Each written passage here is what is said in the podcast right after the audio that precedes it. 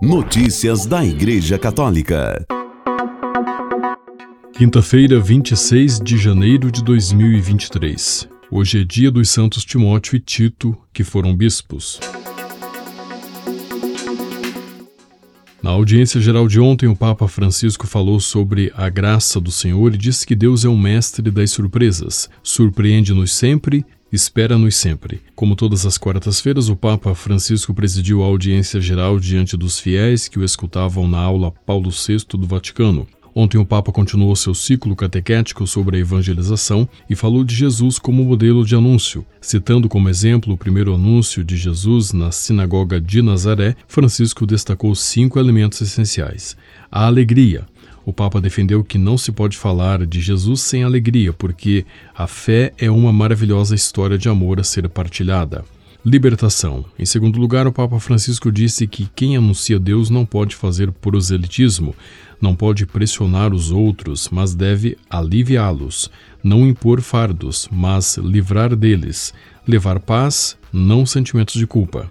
Luz.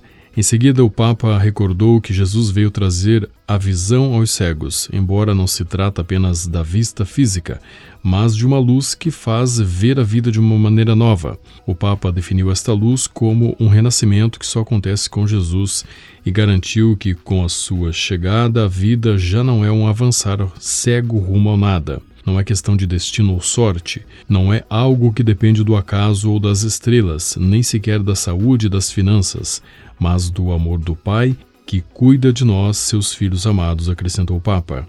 A cura. Ele falou depois sobre a cura de quem tem fadiga, doenças, sentimentos de culpa. Disse que com Jesus este mal antigo que parece invencível já não tem a última palavra. O que nos oprime é aquele mal que nenhum medicamento ou remédio humano pode curar. O pecado, disse o Papa. Francisco afirmou que Deus sempre esquece todos os pecados perdoados e sem pedir nada em troca. Quem carrega fardos precisa de um carinho no passado, precisa de perdão. E surpresa, o Papa Francisco citou o espanto da graça e disse que não somos nós que fazemos grandes coisas, mas é a graça do Senhor que, inclusive através de nós, realiza coisas imprevisíveis.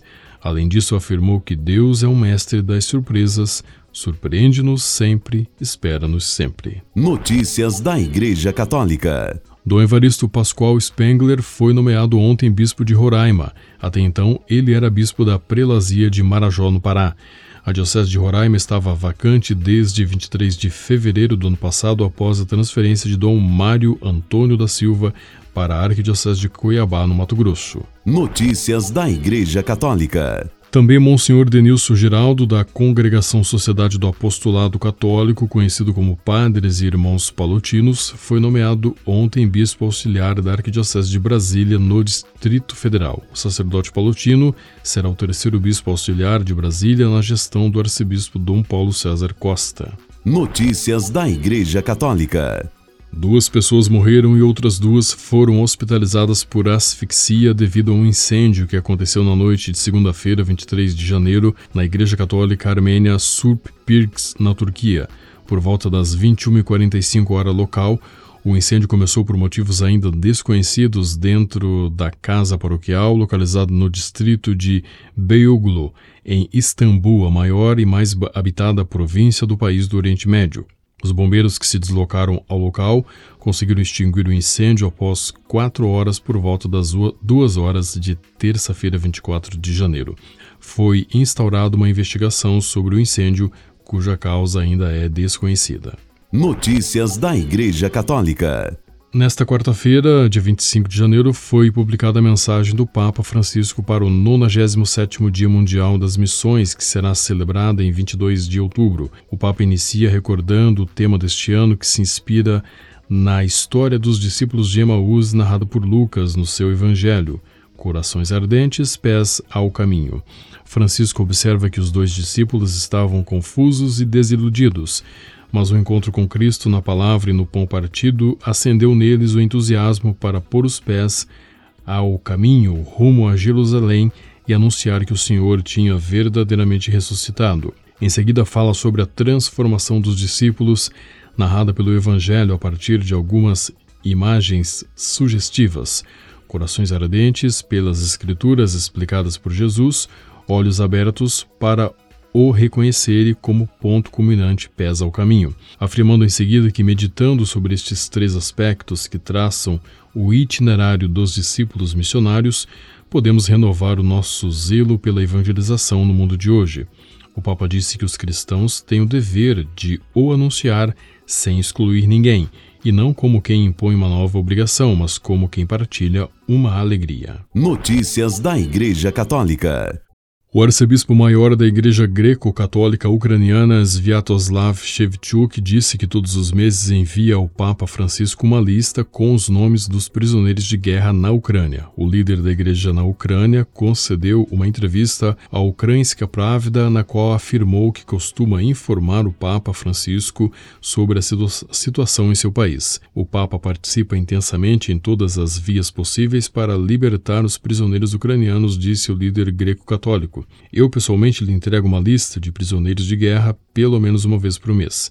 O arcebispo afirmou que, depois de ouvir o pedido de ajuda das comunidades ucranianas, pede-lhes todas as informações possíveis e imediatamente tento transmiti-las ao Papa, disse ele. Inclusive, durante a última reunião, entreguei outra pasta de documentos, disse Shevchuk, e sei que as coisas estão caminhando.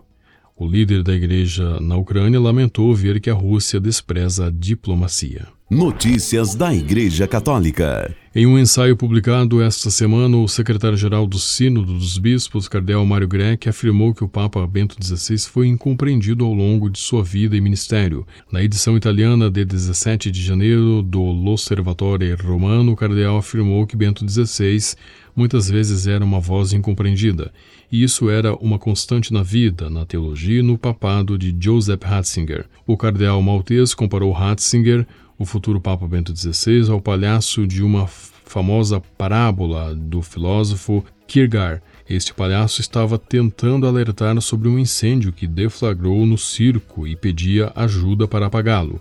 No entanto, os habitantes da cidade não o levaram a sério, mas riram dele. O cardeal Greg disse que o professor Ratzinger começou seu livro de 1968, Introdução ao Cristianismo, com esta mesma história, comparando a experiência dos crentes cristãos da época com a experiência do palhaço incompreendido. Embora Ratzinger nunca o tenha dito explicitamente, vislumbrou certa identificação, ou pelo menos uma semelhança, entre a história do palhaço e a história pessoal do Papa teólogo bávaro, disse o cardeal. Ratzinger e sua família foram entendidos quando resistiram à Alemanha nazista, lembrou o cardeal Greck. Também não foi entendido quando, após o Concílio Vaticano II, questionou se certas reformas propostas eram para o bem da Igreja, fazendo com que perdesse amigos ao longo do caminho. O cardeal Greck argumentou que Ratzinger também foi mal interpretado na Santa Sé como prefeito da então Congregação para a Doutrina da Fé, pois tinha fama de rígido e inflexível. Ratzinger não foi compreendido nem mesmo quando renunciou ao papado, continuou o cardeal. Sua figura e memória às vezes são usadas e politizadas para criar um antagonismo entre o Papa Bento XVI e o Papa Francisco. Esses poucos exemplos mostram claramente como a incompreensão foi um fator constante na vida e na missão desse homem. Para o cardeal, o amor de Bento por este Deus, pelo seu encontro com Jesus, foi o que guiou toda a sua vida. Com a colaboração das agências ACI e Vatican Media, você ouviu o Boletim de Notícias Católicas que volta amanhã. Notícias da Igreja Católica.